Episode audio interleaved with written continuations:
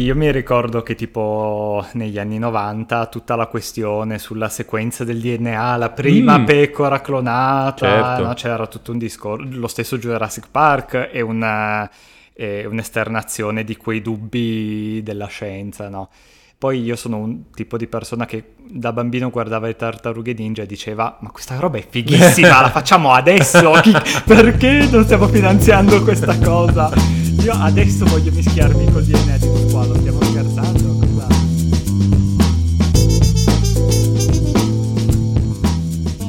Qu- quanti occhi ci sono in questo film? Quanti? Veramente, Veramente eh, no, vabbè, l'immagine degli occhi eh, insomma ritorna molto spesso. Eh, eh. E... Qualunque proprietario di blog del, dei primi anni 2000 sarebbe molto contento. Ti ricordi che gli occhi erano sempre la, sì, l'icona sì, di tutti? Sì, beh sì, era un classico proprio del, dell'estetica Tumblr di, mm-hmm. di, qualche anno mm-hmm. fa. Mm-hmm. Chiaramente Ma... Eh, Blade Runner l'ha rubata Tumblr ovviamente. Sì, assolutamente, ma in verità si usavano gli occhi perché se eri un cesso pedali. Almeno oh, l'occhio oh, più o meno. Vabbè, e questa la tagliamo.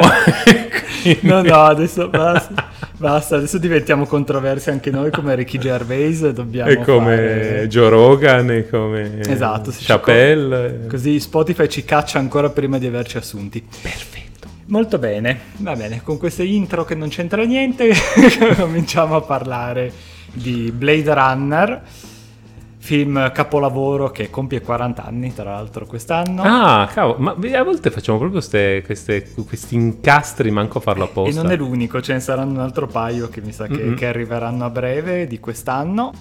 Eh, 1982, regia di Ridley Scott, sceneggiatura di Hampton Fancher e David Webb Peoples, tratto da Il cacciatore di androidi o Ma gli androidi sognano pecore elettriche di Philip Dick. È un, un film complicato, sì. Mm, di cui esistono sette versioni diverse, con sette tagli diversi. Questo credo che sia veramente il, eh, la definizione da manuale di eh, versione Director's Cut contro eh, Final Cut contro eh, Studio Cut contro che cacchio ne so ed è la dimostrazione plastica di come alla fine un film si faccia in montaggio e sì. insomma può cambiare veramente tutto eh, in quella fase lì. E, ehm, questo è Matinee, un podcast di cinema overthinking, come al solito con Daniele e con Francesco. E ehm, appunto parliamo di Blade Runner, eh, film, eh, film che all'uscita non ha avuto un grosso successo, è stato un mezzo flop, mm-hmm. è, eh, tra l'altro aveva anche spaccato abbastanza la critica che non l'aveva compreso fino in fondo e poi con gli anni è stato valutato e rivalutato e insomma ci si è accorti che in verità si aveva sotto mano uno dei più importanti film della storia del cinema. Però se quando adesso i film floppano è colpa del pubblico che non voglia uscire di casa, non è... eh, perché il pubblico di prima invece era perfetto proprio. Esattamente. Tra l'altro questo film appunto è, è, uscito lo stesso anno di E.T. è la cosa. Quindi, Quindi è veramente un trittico. Un trittico notevole e tra l'altro fra questi tre solo E.T. era quello che aveva avuto successo, che era il film più positivo per famiglie di tutti quanti e quindi questo insomma era già l'inizio del periodo reganiano, diciamo che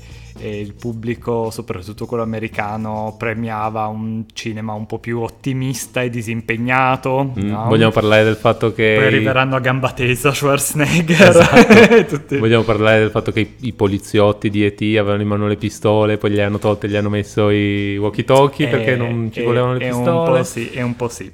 E vabbè, tra l'altro era arrivato, era di, di, di recente uscita Guerre Stellari, primo mm-hmm. che del 77, quindi diciamo che questo film, tra l'altro, è, è abbastanza dichiaratamente già un film vecchio stile nello stampo perché è un neo-noir sostanzialmente, mm. è un film con la classica logica degli anni 40 di un detective un po' dalla moralità dubbia che si muove in un mondo dalla moralità ancora più dubbia e mm, in cui il confine fra bene e male è molto sfumato, però lo ricontestualizza in una chiave futuristica che per noi adesso ormai è passata, però era la Los Angeles del 2019 e ehm, in cui insomma eh, la terra era mm, già un mezzo spopolata, devastata da, da una pioggia continua, da un inquinamento terrificante in cui ormai i lavori di fatica, molti lavori di fatica erano affidati a, a questi replicanti, questi robot umanoidi quasi indistinguibili ormai dagli esseri umani, infatti bisognava fare un test apposito per riuscire a distinguere le due cose. No? Parliamo mm, leggermente di trama, comunque anche qua un noir molto classico, Harrison Ford e Rick Decker, questo Blade Runner, appunto un ex poliziotto specializzato nel eh, ritirare, mm-hmm. diciamo, i replicanti, ovvero ucciderli mm-hmm. sostanzialmente, appunto in questo mondo in cui si creano dei replicanti in tutto e per tutto simili e indistinguibili agli esseri umani, però diciamo con una forza fisica maggiore, con un'intelligenza anche molto sviluppata per evitare che questi sviluppino una coscienza propria e comunque mh, creino problemi, creino delle rivolte come era già successo ed è per questo che sono banditi dalla Terra e vengono solo usati sulle colonie e sugli altri pianeti gli si dà un'aspettativa di vita molto breve, diciamo un'obsolescenza programmata per cui loro dopo quattro anni smettono di funzionare, quindi muoiono. Il film si apre con l'evasione di sei di questi replicanti da una delle colonie, che in verità poi noi ne vedremo solo quattro, che riescono appunto ad arrivare sulla Terra con l'obiettivo di andare dal signor Tyrell, che è il capo de- della ditta che li ha creati, per chiedergli di espandere la loro aspettativa di vita. E, e, nel frattempo appunto il personaggio di, di Harrison Ford li deve recuperare uno a uno tutto questo in una, una Los Angeles eh, assolutamente stratificata, no? in cui come al solito nei, nei, nei, posti più alti ci sono i ricchi, eh, in queste case pazzesche, gigantesche, art déco, e sono gli unici tra l'altro che riescono a godere della poca luce solare che c'è in questo mondo e man mano i nei piani pu- più bassi abbiamo eh, la, il proletariato multiculturale con forti influenze estasiatiche medio orientali e in tutto questo una costante luce al neon che illumina qualunque scena, no? e queste astronavi della polizia e questi giganteschi cartelloni pubblicitari che hanno un po' creato l'estetica cyberpunk così come ce la portiamo dietro ancora adesso. No? Sì, sì, sì, tra quello, quello beh, sicuramente è una delle prime rappresentazioni più grafiche che sono rimaste, eh, che poi andava anche un po' a riprendere già descrizioni più eh, eh, romanzesche in, in, in, altri libri precedenti, come potevano essere come era Snow Crash. Comunque molte di queste cose, anche il body augmentation, body horror, tutte queste tutti aspetti estetici che eh, questo film è riuscito a mettere eh, sullo schermo molto bene, forse per la prima volta così bene. Sì, tendenzialmente poi è sempre difficile trovare proprio il punto di inizio di, certo. di un movimento e il cyberpunk tendenzialmente si, mh, mm, si fa mh, eh, risalire a questo film e al romanzo di fantascienza Il Neuromante sì, che, che, è, un, quello che ho letto che è di un paio di anni dopo però diciamo che questi temi esistono già appunto nella letteratura di, di Philip Dick, ma anche in quella di, di, Aldous Huxley con A Brave New World, certo. quella Orwell con 1984, cioè eh, assolutamente sono dei temi abbastanza, abbastanza ricorrenti, però codificati in questo modo specifico e forse è appunto la prima volta e questo film ha delle influenze che perdurano ancora adesso, cioè ha stato ripreso da eh, Ghost in the Shell assolutamente per primo, Matrix il quinto elemento, eh, Terminator, Dark City e fino ad arrivare adesso tipo Cyberpunk 2077, no? proprio creato una nuova estetica. Sì, e il, il fatto che si appoggi tanto, che sia un po' Eh, un ibrido con eh, il, eh, il, noir. In generale il cyberpunk cioè non è un'idea eh, unica, diciamo. Eh, il cyberpunk si presta molto bene al, al noir perché nasce un po' come controaltare alla fantascienza più positivista e ottimista precedente degli anni magari 50-60 e, e, viene fuori eh, un po' cavalcando l'onda della controcorrente punk dicendo eh, tutte queste storie che in realtà basta che il protagonista sia un uomo sicuro di sé e soprattutto che deve saper fare tutto, allora automaticamente sarà anche un uomo eh, etico, morale e, e un, un, eroe giusto per la nostra storia. E invece il cyberpunk è molto più... Eh, pone delle, de, del, una, una, narrazione etica molto più grigia e molto più incentrato anche sulla, sulla sopravvivenza e sul, eh, sullo sfruttamento economico e sulla lotta di classe, come dicevi, assolutamente moltissimo. È un noir e soprattutto il, noir più, più, moderno, più americano, diciamo, eh, si presta tantissimo a una narrazione di questo genere, una, una narrazione in cui è pieno di gente che eh, fa quello che deve per sopravvivere in un mondo che comunque la schiaccia e dove no, il mondo che la schiaccia non è più necessariamente il sindaco che eh, avalla la gentrificazione del quartiere povero, ma è eh, gente che letteralmente il possesso, perde il possesso del proprio corpo piuttosto che eh, è costretta a pagare l'affitto sui propri organi o cose del genere. E quindi è, una, è un, un, bellissimo connubio, eh, sono, si, si, compe- si, completano molto. Sì, tra l'altro eh, questo qua è un film che fa suoi appunto gli stilemmi del genere e alcuni li mantiene ma alcuni li ribalta a livello estetico li mantiene praticamente tutti, quindi la, la fotografia iper contrastata, no? con questi bianchi, eh, bianchi, e neri, anche se il film non è in bianco e nero, ma comunque questi contrasti di eh, chiaroscuro fortissimi. Eh, questo film ha con, costantemente del, del dei grossi fasci di luce che entrano in camera, no?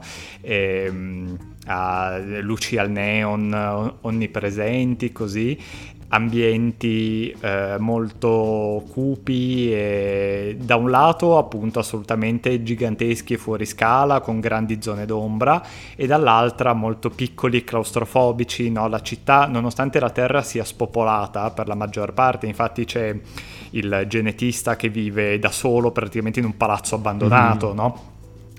eh, però dall'altra i poveri com- continuano a essere ammassati, no? quindi le strade sono assolutamente caotiche, piene, piene di gente, mh, mm, vibranti, ma anche appunto che schiacciano l'individuo e sono tutti personaggi costantemente soli in questo, in questo mondo eh, pieno da un lato pieno di gente, ma ognuno chiuso nella propria vita, no? Sì. E tant'è vero che questa cosa viene sottolineata anche dal, dalle inquadrature in cui quasi sempre i personaggi vengono inquadrati singolarmente, no? sono campo contro campo, campo contro campo molto spesso. Eh, sono poche le scene in cui sono, vengono inquadrati due personaggi contemporaneamente nella stessa scena, a parte nei, nei, totali, però succede tipo una volta a casa di Rick, quando lui e lei per la prima volta hanno questa specie di, di innamoramento e poi succede in altri momenti quando c'è eh, Roy Batty che uccide il capo della Tyrell, comunque sono molto sparsi questi, questi momenti e quando accadono sono di forte impatto. Sì. Proprio per questo. E, ed è come film di fantascienza, come film di genere eh, di quel periodo e anche periodi successivi se ne potrebbero citare veramente tanti.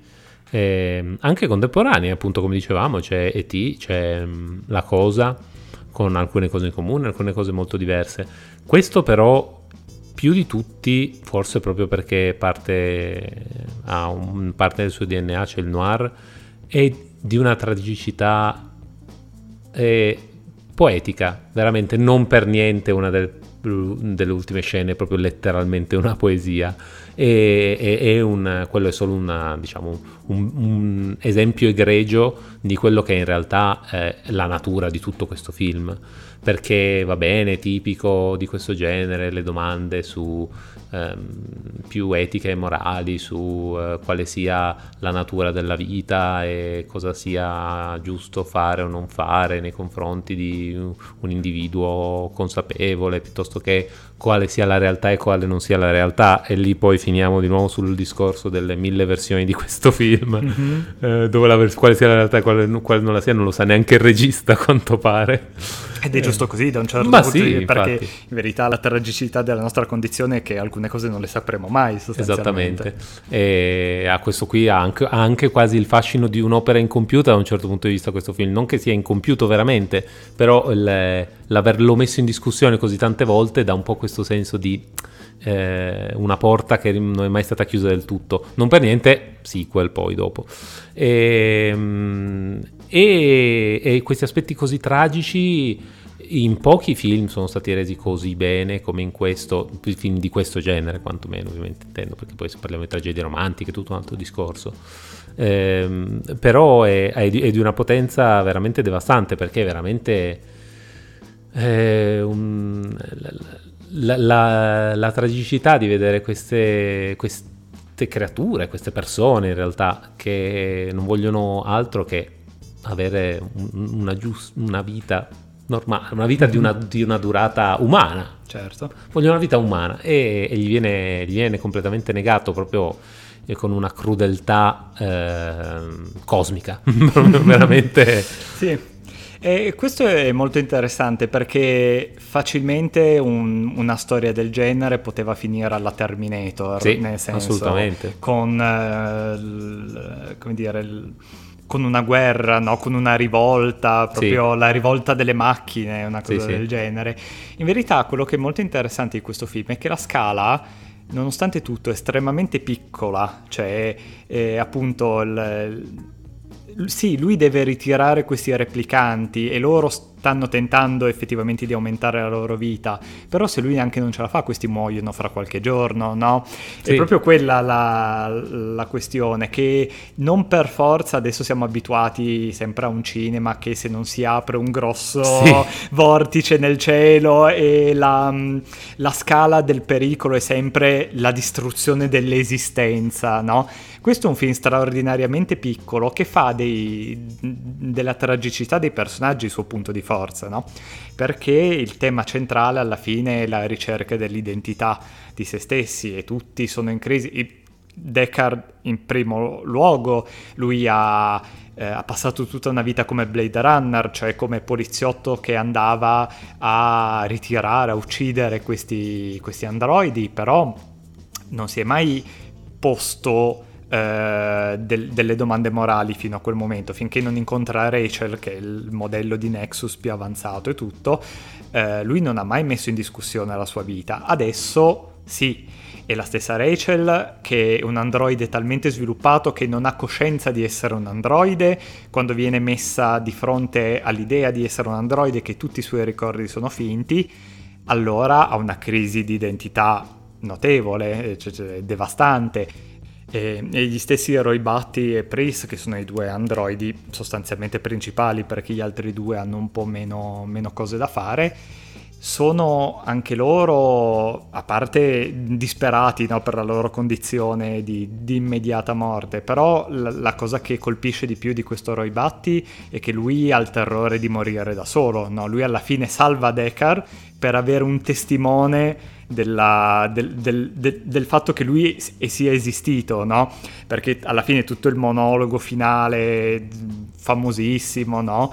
E, e ruota intorno al fatto che lui ha visto delle cose straordinarie, lui ha tutta, nonostante non sia un vero essere umano, ha tutta un'esperienza di vita che si concluderà e questa cosa andrà perduta per sempre, a meno che qualcuno non sia testimone della, del fatto che lui sia esistito, allora lui può continuare a vivere attraverso un'altra cosa, che riflette benissimo l'istinto umano di dover lasciare un'eredità, sì. no? che possa essere un figlio, che possa essere un'opera d'arte, che possa essere un impero no? economico, però tu- sono tutti tentativi, poi insomma, mm, diciamo abbastanza futili perché un giorno il sole si spegnerà e quindi tutto non avrà importanza, però sorvoliamo mm. su tutto questo.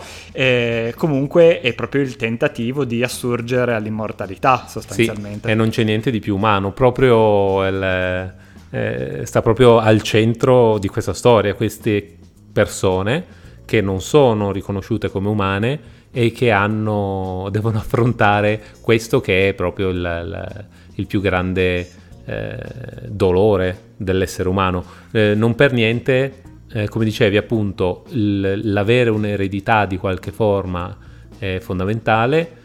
Non per niente Tyrell ehm, nel creare il suo modello o nel produrre quantomeno il suo modello più avanzato gli dà eh, un, un, un, ruolo eh, quasi parentale mm-hmm. e eh, il...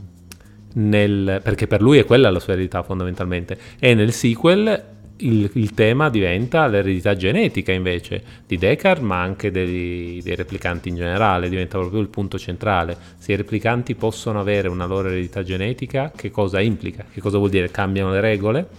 è, è straziante, veramente straziante.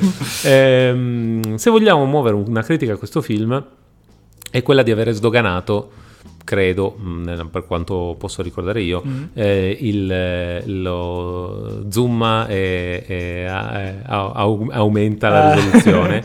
eh, questa cosa che c'è. Tipo CSI. Esatto, enhance, enhance, enhance. C'è questa scena in cui Deckard lo fa 15 volte sulla stessa foto e a quanto pare alla... Esposta l'inquadratura in qualche, in qualche modo per vedere un riflesso. Esatto, e a questo, qua, questo qui alla, alla fantascienza più futurista e meno è piaciuto tanto che adesso c'è in tutti gli episodi di CSI di questo mondo, fa veramente venire il latte alle ginocchia. E vabbè. Quindi, che dire, tutti un po' sbagliano.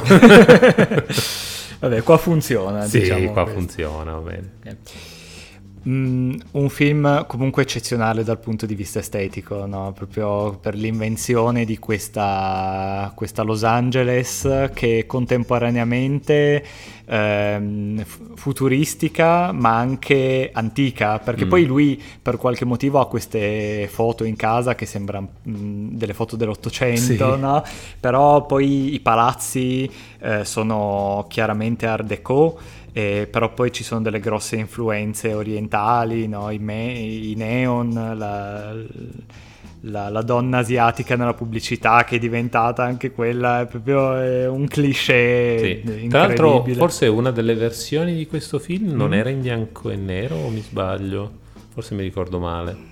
Però già il fatto che abbia il dubbio è significativo. potrebbe essere. Perché sembra un film che può essere, potrebbe essere stato girato per funzionare anche in bianco e nero, sì, perché ha un po' quel, sì. quell'estetica. Un po' perderebbe perché effettivamente i neon sono, sì. sono buona parte. E, ehm, però appunto ci sono talmente... Ta- per dire c'è una versione con voce narrante e una versione senza voce certo, narrante. Certo. La voce narrante che è stata imposta dalla produzione non la voleva nessuno, non la voleva Ridley Scott, non la voleva Harrison Ford e comunque gli hanno dovuta mettere perché non si fidavano del pubblico. E... Questo qui è un tema su cui ricadiamo in continuazione, veramente. E... Il, il, tante, tante, tante volte il problema principale dei film è non avere rispetto o stima verso il proprio pubblico, che sia il regista, che sia la casa di produzione, quello che è. È triste, è un po' triste perché mm, in realtà boh, va, va, va, a minare dei, delle opere che altrimenti sarebbe potuto essere veramente come questa. Cioè questa qui, una volta che poi aggiusti un paio di cose, non che la versione col, con la voce narrante sia brutta, però è proprio un'altra cosa. È proprio un'altra cosa. Sì, sì, sì. E per eh... fortuna Ridley Scott può, ha il potere anche eh, per via della, che è un nome noto e tutto quanto di tirare due leve, magari far uscire la versione DVD che sì, vuole lui. Sì, sì. Comunque ci ha messo 25 anni per fare il cut che voleva lui, perché poi è uscito nel 2007, Mm-mm. tra l'altro inserendo la scena dell'unicorno, che anche sì. qua... Eh, anche qua insinua il dubbio che in verità Deckard sia effettivamente un replicante anche lui, no? sì. perché lui ha questo sogno e poi alla fine del film trova questo origami fatto per, eh, tro- trova per terra questo origami fatto da un altro personaggio, che insinua che l'altro sappia che quali sono i suoi sogni e che quindi non sono dei sogni veri, ma sono dei sogni standard che vengono impiantati ad alcuni, alcuni androidi, no? Sì, sì. Ehm, una performance di Harrison Ford non solo buona, ma anche abbastanza simbolica, nel senso che Harrison Ford è uno che ha tante volte più interpretato facilmente dei ruoli in cui sì, magari protagonista, magari anche serio più o meno, ma sempre con un tono di ironia, non sempre, ma molto con un, un po' sornione. Un po' sornione e lo vediamo in America Graffiti, lo vediamo in Guerre Stellari sicuramente, eh, ma anche in Indiana Jones si vede eh. tantissimo, se ne potrebbero citare mille. E, e, qui invece è un film in cui deve prendersi veramente sul serio dall'inizio alla fine e ci riesce, a differenza di altri attori che magari non ci sono mai riusciti. Bruce Willis è il primo che viene in mente. Nicolas Cage. Esatto, che sono, hanno anche loro questo problema. Invece eh, Harrison Ford ha dimostrato in un paio di film, uno che mi viene in mente è questo, l'altro è magari Il Fuggitivo, che magari non è considerato proprio uno di questi capolavori, sì, sì, sì. però la performance è sempre molto eh, non so, creduta al 100%. Sì, sì, sì. Quello è vero. E tra l'altro è, è un ruolo che lui si è, si è, cercato perché voleva un po' smarcarsi dal suo solito ruolo e cercava delle cose un po' più drammatiche. E peraltro lui ha avuto diverse frizioni sul set con, uh, con Ridley Scott, che tra l'altro le ha Ridley Scott stesso le ha avute anche con la crew perché pare che insomma non sia un carattere facile e tutto, però ehm, c'è da dire che però eh, è vero che lui mh, è molto credibile nella parte e risulta un po' sacrificato, come, sì. come spesso succede eh, in questo tipo di film, il protagonista viene un po' mangiato da tutti gli altri, per cui è vero che Rutger Hauer eh, è, insomma, è molto più istrionico, però anche un personaggio che glielo permette, no? E, e anche Daryl Anna è molto strana, nel senso che questo film eh, fa tutta una serie di scelte che non sono scontate, assolutamente, sono molto personali. Già solo l'idea di avere questo genetista che lavora per la Tyrell, no, che è quest'uomo che, che, soffre di invecchiamento precoce, quindi non può lasciare la terra perché non ha passato la visita medica, e, e lui vive in questa casa gigantesca in completa solitudine e si costruisce delle specie di pupazzi eh, che sono, sono no, de, de, questi soldatini, le fatine, le cose, e che sono delle scelte assolutamente eh, particolari per un personaggio secondario, no? Mm-hmm. E non, non, sono assolutamente scontate. Ma la stessa Daryl Anna è molto sopra le righe, fa il trucco, la performance, alcune scelte che fanno quando il modo in cui muore lei con questa specie di una specie di, di convulsione, di crisi epilettica, no? Eh, anche Roy Batty ha una personalità che non, non, è scontata per un androide di fatica sostanzialmente, certo. no? Perché dovrebbe avere? Quindi probabilmente sono anche lì è una questione narrativa, nel senso che loro sviluppando una coscienza sviluppano una personalità propria. E, però sono tutta una serie di scelte assolutamente non scontate per il tipo di film che, che stanno raccontando. Sì, e mm, forse vale la pena proprio fare un, un velocissimo accenno al sequel, che è mm. stato... Vabbè, in realtà adesso ormai siamo in un'epoca di eh, sequel, reboot, di tutto, quindi nell'ottica di tutto eh, rientra perfettamente nel periodo. Però eh, proprio andare a ripescare Blade Runner non è assolutamente così ovvio, sia perché appunto quando aveva fatto storcere un sacco di nasi eh, all'annuncio. Esatto. Eh, sia perché a, comunque all'uscita non era stato non aveva avuto successo. Poi è diventato un cult è diventato molto amato da un certo tipo di pubblico che però comunque non è il grosso pubblico che va al cinema è il pubblico degli appassionati che fa numero ma non fa il numero. Per uno studio sa decidere di mettere per quanto ci sia Denis Villeneuve, che però in realtà era, agli inizi, gli hanno, infatti gli hanno dato Villeneuve un po' come per dire, boh, diamolo a questo, se ci fa qualcosa bene, se no pazienza. Cosa simile a come hanno fatto anche con Dune in realtà, se vogliamo. Eh... Sì, ma lui sono tipo 15 anni che lavora, sono 15 anni che lo mettono alla prova, dice sì. ti, ti, è andata bene, ma secondo me adesso mm, ti va male. Esatto. E a lui continua ad andare bene. E, e per quanto ci fosse Harrison Ford e tutto quanto, anche Ryan Gosling comunque un nome che tira, non è assolutamente scontato che eh, potesse avesse, eh, avere successo, soprattutto da un punto di vista di chi ci metteva i soldi dentro. Mm-hmm. Eh, e alla fine è venuto fuori un, secondo me, comunque un bel prodotto. Eh, esteticamente eh, è riuscito a, a, non veni- a, non, a, non sfigurare in confronto all'originale, con tanto di anche idee nuove. da un punto di vista narrativo interessante, forse alcune cose un tantino deboli, mm, per carità, però comunque un bel film che ho visto molto volentieri e che rivedrei eh, con delle performance eh, di tutto rispetto. Quindi diciamo che è stata una delle maggiori sorprese di questa epoca di rilanci, reboot. Questo e forse Mad Max mm-hmm. sono state le due sorprese più forti perché non è stato proprio una... e sarebbe stato quasi impossibile fare una una, una macchietta dell'originale, era talmente una situazione particolare, talmente un gruppo di persone particolari, eh, quindi sarebbe potuta venire una porcata incredibile sì. ovviamente, e invece alla fine... Sì, è un buon seguito. Io però, non lo so, vedo mhm. Blade Runner proprio come un'opera compiuta che sì. ha senso nella sua compiutezza, perché sì. già riprendere Harrison Ford vuol dire dare una risposta certa a delle cose che erano eh, rimaste ambigue, no? Sì. E, ehm, quindi nonostante sia un bel film, io lo vedo più come un episodio di Black Mirror mm. un po' lungo, no? ispirato a quel mondo lì e secondo me patisce un po' il fatto di voler tirare per forza dentro dei personaggi sì. già conosciuti. Lo capisco dal punto di vista economico, produttivo, certo. come al certo. solito. Però... Tutto deve essere un franchise, Daniele, tutto un franchise e, ed è un po' triste, sen- cioè, e, e questa è un'altra, è proprio, proprio per questo un bel esempio di come, nonostante si possa fare anche un bel prodotto, Comunque questa cosa che non si può mai lasciare morire niente, queste, queste, queste bestie che hanno fatto il loro lavoro, lasciatele riposare, lasciatele, lasciatele come lacrime nella pioggia. Esattamente. e invece, vabbè, vediamo, magari col tempo cambierà di nuovo il trend, chi lo sa.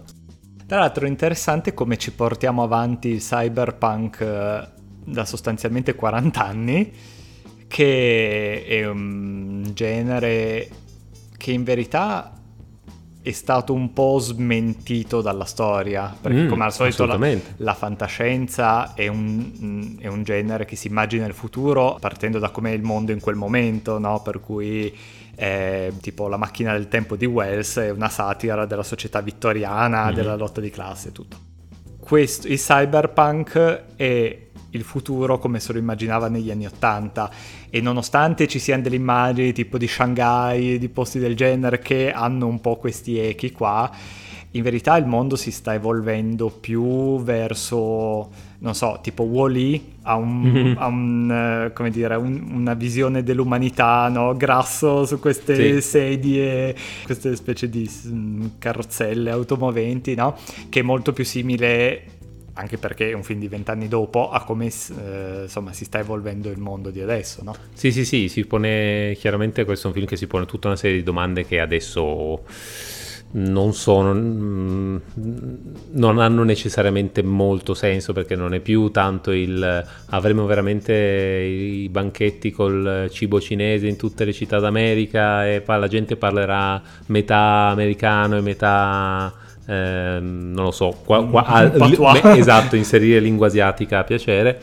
Eh, ma è più, eh, ma perché dovrei riuscire a parlare con, con qualcuno che parla? Eh, c'è tanto c'è il drone che mi porta tutto a casa, proprio tutto un'altra, tutta un'altra questione. Certo. Anche le questioni di eh, sulla modifica tecnologica al corpo con buona pace di tutti i complottismi sui vaccini e i chip nei vaccini e, e, e, Bill Gates che ci vuole controllare col 5G, eh, comunque siamo in un momento storico abbastanza diverso su questa cosa. Non, non siamo, non siamo, più tanto a domandarci, ma la gente si metti magari in un, in un mondo, diciamo, più nero, in un mm. futuro più nero, la gente sostituirà il suo braccio con una pistola, okay. con un fucile. Adesso siamo invece molto più abituati al, al, ai, so, ai, trapianti, anche alle ossa di titanio, al fatto che magari prima o poi produrremo eh, organi per trapianti in laboratorio, certo. è tutto molto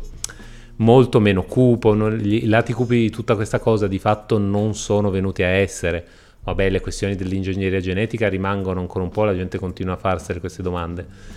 Però eh, paradossalmente torniamo indietro uh, sui discorsi dell'aborto. Figuriamoci l'ingegneria dire... genetica quando, ma quando eh, mai? Sì, ma infatti io mi ricordo che tipo negli anni 90 tutta la questione sulla sequenza del DNA, la prima mm. pecora clonata, certo. no? c'era tutto un discorso, lo stesso Jurassic Park e una un'esternazione di quei dubbi della scienza, no? Poi io sono un tipo di persona che da bambino guardava le tartarughe ninja e diceva ma questa roba è fighissima, la facciamo adesso, Chi, perché non stiamo finanziando questa cosa? Io adesso voglio mischiarmi col DNA di uno squalo, stiamo scherzando? Cosa?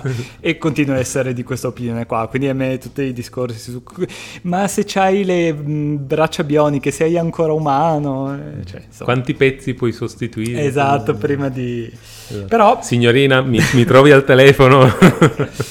Però paradossalmente eh, è interessante come una cosa che è nata come distopica imposta una nuova estetica, perché anch'io mi sento abbastanza in verità affascinato da questo mondo qua, per quanto sulla carta sia un inferno terribile con eh, una pioggia costante, inquinamento, cancri, morte e così.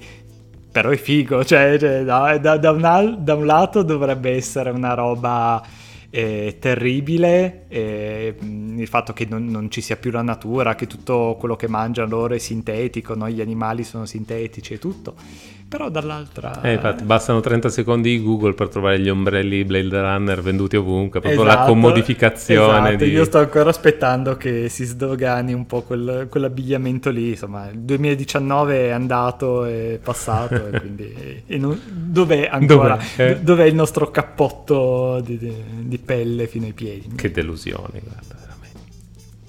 Un'ultima cosa che mi viene in mente guardando questo film, sempre dal punto di vista estetico, è come per quanto non dica che è un film a basso budget, perché questo non, cioè non è Alien per mm. dire, mm. no? che avevano un, un, corridoio, lo giravano quattro sì. volte per fare l'astronave. Sicuramente c'è un budget più alto, e, ehm, però un po' per le limitazioni tecniche dell'epoca, questo qua è un film che riesce bene a usare la fantasia dello spettatore per riempire i vuoti. Perché noi abbiamo questi campi questi totaloni giganti della città, no? ovviamente fatti con modellini e fondali dipinti, e insomma tutta una serie di tecniche ancora non digitali, ancora analogiche. E, però poi quando siamo nelle strade alla fine sì, cioè sicuramente ci hanno messo dei soldi, però è una strada con delle, delle persone, un po' di neon, due macchine parcheggiate, no? C'è un vicolo c'è un mezzo portone e, e una macchina, no? E, e, noi però ci stiamo immaginando questo mondo gigantesco, no? E, e anche solo quando sei a, a casa di, di Rick, anche lì dal, dalla finestra tu vedi giusto un pezzo di neon, poi ogni tanto arriva questo fascio di luce e tu ti immagini che sia una macchina che sta passando, no? Però in verità è un film che usa molto intelligentemente i soldi che, che ha. No? Sì, eh, tra l'altro, ehm, a chi può interessare eh, come, come, genere il, gli aspetti più tecnici delle realizzazioni di alcuni effetti speciali e cose del genere, è molto interessante andare a vedere come soprattutto i, i, campi, eh, i campi, lunghi do, di ripresa della città dall'alto, quelli proprio più famosi che stanno anche sulle copertine del, dei DVD, eccetera. È molto interessante da vedere come li hanno fatti perché per farli hanno combinato tipo 15 tecniche tutte in una, sono tipo delle robe dipinte però con dei buchi, tipo dei pannelli dipinti, ma con dei buchi dietro, con le luci che passano attraverso. Però poi ci sono anche le fiammate, le fiammate sono state inserite con un'altra tecnica. È tutto, è proprio il, eh, l'apice della tecnologia di effetti speciali di una certa epoca, prima che poi diventa- le cose diventassero quasi interamente digitali al computer. E, ed è molto interessante perché sembra eh, alcune cose ormai le diamo talmente per scontate, e invece prima per fare una sola scena bisognava avere la, la stessa sequenza ripresa con 10 pellicole diverse sovrapposte una con la tutto analogico con, con una creatività che è veramente mh, di altri tempi. Sì. Parlando di cyberpunk e dell'estetica di eh, Blade Runner, che appunto è stata anche molto influente, diciamo, mm. Ehm, voglio menzionare eh, una serie che è uscita nel 2018, mi pare, eh, almeno la prima stagione del 2018, eh, che non ha avuto tanto successo. Mm. E mm, per carità, sicuramente mm, forse Beh, questo comunque come genere non è per tutti in generale. Eh, questa serie nello specifico è rimasta un po' così, un po' dimenticata subito. A me era piaciuta abbastanza, che era Altered Carbon. Okay. E mi sono ritrovato un po' a cercare di difenderla eh, verso persone che in realtà non è che abbia raccolto chissà quale inimità, semplicemente mh, mm, ha lasciato molto indifferenti un sacco di persone. A me invece è piaciuta eh, e trovo che eh, tratta da sicuramente tanti dei pregi che ha, di, derivano dal, dal, libro da cui è tratta, dalla serie di libri da cui è tratta.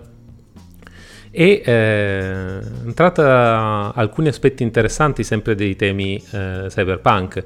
In questa versione il, ci sono uh, l'uomo ha colonizzato la galassia grazie al fatto che eh, la sua, la, sua, vita e la sua Ehm, eh, essenza, diciamo, eh, può essere eh, contenuta dentro eh, questi, ehm, questi, dispositivi ehm, che di fatto contengono tutta la sua mente, tutte le sue mm. coscienze, tutti i suoi ricordi. E nel momento in cui installati dentro un corpo organico, come se fossero delle vengono messi tipo al posto delle vertebre più o meno, eh, gli permettono di abitare un determinato corpo e la sua coscienza può essere traspo- trasferita da un dispositivo all'altro. Quindi da un lato ha permesso la colonizzazione della galassia perché eh, la, la, coscienza di una persona poteva essere messa dentro questo dispositivo e poi risvegliata dopo viaggi molto lunghi però poi ovviamente ha scatenato tutta una serie di questioni più etiche e morali. Ovviamente qui siamo, essendo con uno stile molto cyberpunk, in, un, in una galassia in cui eh, c'è, c'è, molta divisione di classe e la sopravvivenza è, de, è di fatto eh, indefinita, indefinitamente lunga eh, purché tu te la possa permettere. Quindi devi poterti permettere di comprare un corpo nuovo, giovane, in buona salute, eccetera.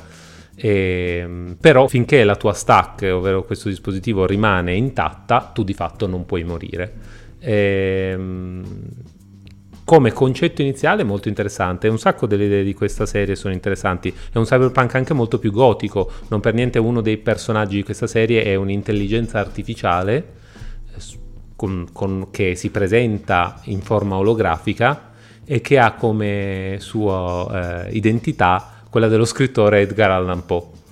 Proprio perché nella, storia cercano di dargli più o meno una spiegazione un particolare, però è molto, gli dà un'estetica molto particolare che è sì neon ma anche un po' gotico eh, e c'è un sacco di sesso ed è, mh, mm, sono tutti eh, in una, dei palestratoni mm-hmm. in condizioni fisiche incredibili. D'altronde si ti può scegliere il corpo. Perché... Esatto, in parte, in parte anche per questo. E il protagonista è questo, questo che è un ex, è un terrorista, diciamo, eh, che è stato messo in ghiaccio e viene risvegliato per fargli fare l'investigatore, quindi di nuovo una specie di noir, mm-hmm. di fargli fare l'investigatore per conto di un super ricco a cui pensa che lo stiano cercando di uccidere o qualcosa del genere. E, e questo, questo, protagonista è un personaggio molto tragico, molto, che ha cercato di guidare o far parte di una rivoluzione contro questo sistema sociale, politico, di caste, eccetera. E la storia è molto, secondo me, molto fertile di idee obiettivamente realizzate in maniera un po' goffa a momenti e, e soprattutto la prima stagione mi è piaciuta ma eh, si scontra subito contro una mancanza di eh, coerenza tematica e idee originali già nella seconda stagione. Eh, tra l'altro il fatto di avere le persone che possono cambiare corpo vuol dire il vantaggio da un lato di poter cambiare gli attori e lo svantaggio dall'altro di poter cambiare gli attori perché a me era tanto piaciuto il protagonista originale che è questo il nome del personaggio è Takeshi Kovac che è già questo misto okay. un, po', un, po', asiatico un po' est europeo ed era questo omone quasi il eh, come si chiama il, il, russo di Rocky? Il, il, Ivan Drago. Esatto, un, quasi un po' un Ivan Drago, un po' meno esagerato, ma eh, però con tanto di cicatrici, aveva proprio una bella estetica e nella seconda stagione l'hanno dato a Anthony Macchi, eh, di, noto come eh, Falcon di ah, okay. Capitan America, che non gliene voglio male, però non, ha, non aveva proprio lo stesso... anche bravo, però non aveva lo stesso mood niente. Però secondo me eh, a me è piaciuta... La maledizione Doctor Who. Esatto, esattamente. che tra l'altro eh, adesso... Quando c'era Matt Eh, quando c'era, sì sì, e invece... Vabbè, però adesso tra l'altro pure quello cambia, chissà che succede. Vabbè.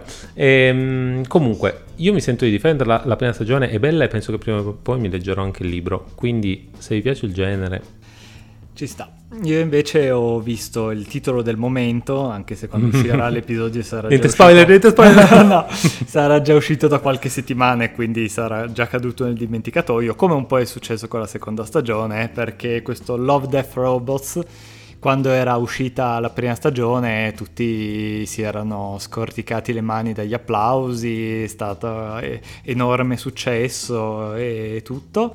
E seconda stagione appena uscita, caduta nel dimenticatoio, obiettivamente ben più brutta della prima, quindi effettivamente a parte tipo l'episodio del treno, non, non me ne ricordo neanche uno sinceramente. E, ehm, è uscita da poco questa terza stagione, di nuovo composta da nove episodi. Eh, meglio, ci siamo un po', abbiamo un po' recuperato. Diciamo che eh, la maggior parte degli episodi si assesta sullo stesso livello sia estetico, per cui la maggior parte degli episodi di nuovo hanno questa specie di iperrealismo un po' sempre un po' banalotto e insomma è, è un po' già visto e, ehm, e, alcuni però si distinguono. In particolare ci sono, a parte l'episodio, quello diretto da David Fincher, che che non è originalissimo, anche lì è una roba un po' Lovecraftiana su questo vascello che imbarca questa specie di granchio gigante che comunica con loro attraverso dei cadaveri, c'è anche delle idee interessanti, questo stile un po' deformed, per cui un po' è, è realistico, però c'è questa anche Annie Valley, per mm. cui i personaggi sempre, sono sempre un po' spigolosi, un po' strani, eh, però funziona. A parte questo, secondo me i tre episodi più interessanti sono La notte dei mini morti, che è praticamente un'invasione zombie fatta come ovviamente in CGI, però come se fosse fatta con le miniaturine e così, è vista tutta da, da molto lontano è molto carina. Eh, la pulsazione della macchina che eh, ha queste atmosfere un po' alla Moebius anche a livello estetico e la, la riporta alla sua origine di, di, serie ispirata alla rivista Metal Run che, che in America è famosa come heavy metal. E, e soprattutto eh, l'ultimo episodio eccezionale sia da un punto di vista estetico che di, di di, di capacità narrativa senza praticamente parole, che è Gibaro, che è questa specie di fiaba nera sul, diciamo, sulla distruzione della bellezza e la relativa punizione, diciamola così, molto aleatoria. E, e, Alberto Mielgo è questo art director spagnolo che era già regista della, della Testimone, che secondo me è il, è il, corto più interessante della prima stagione, e um, art director di Spider-Man Into the Spider-Verse, che è uno dei, anche lì, un dei film più interessanti e probabilmente la, l'unica vera rivoluzione visiva che abbiamo avuto nell'arte, nel, nell'animazione digitale negli ultimi boh, 10-20 anni sostanzialmente. E poi Oscar eh, quest'anno come miglior eh, cortometraggio animato per The Windshield Wiper che trovate gratuitamente su internet, lui aveva anche caricato mi pare su Instagram e, e niente, questo qua sicuramente insomma visto questo eh, si, si, mangia tutti gli altri mm-hmm. corti della stagione, quindi se proprio non avete voglia di vederveli tutti, questo è la testimone, sono assolutamente da recuperare. Eh, tra l'altro, uh, un'ultima parola su Altered Carbon che mm-hmm. mi sono mm. dimenticato prima, la donna che è detta come la, men- la, creatrice della serie, la mente dietro la serie, diciamo, mm. eh, Leta Calogridis, immagino, eh, no? e, e, anche nota prima come sceneggiatrice non solo di Alita Battle Angel, ma mm. di Shutter Island, quindi anche un po' della skill, un pochino, mm. poi sono gusti, però comunque non, non, proprio venuta dal nulla. Ecco. E, bene. E con questo? E con, anche con questo, questo episodio ce lo siamo portati a casa. Mm. Ormai c'ho, c'ho, la, c'ho, il gobbo che me lo mm. dice. e um, ci diamo appuntamento al prossimo episodio con uh, la raccomandazione di eh, farci un saluto sulla, sulla, nostra pagina Instagram Mattina il Podcast e metterci le stelle su Spotify e non lo so che altro. De, de, de Apple Podcast, eh, insomma, esatto. costa niente, ci, ci, aiuta a farci notare in questo mare magnum che è esatto, internet. Esatto, giuro che il primo che si fa il tatuaggio del logo di Matinee I, non lo so, qualcosa.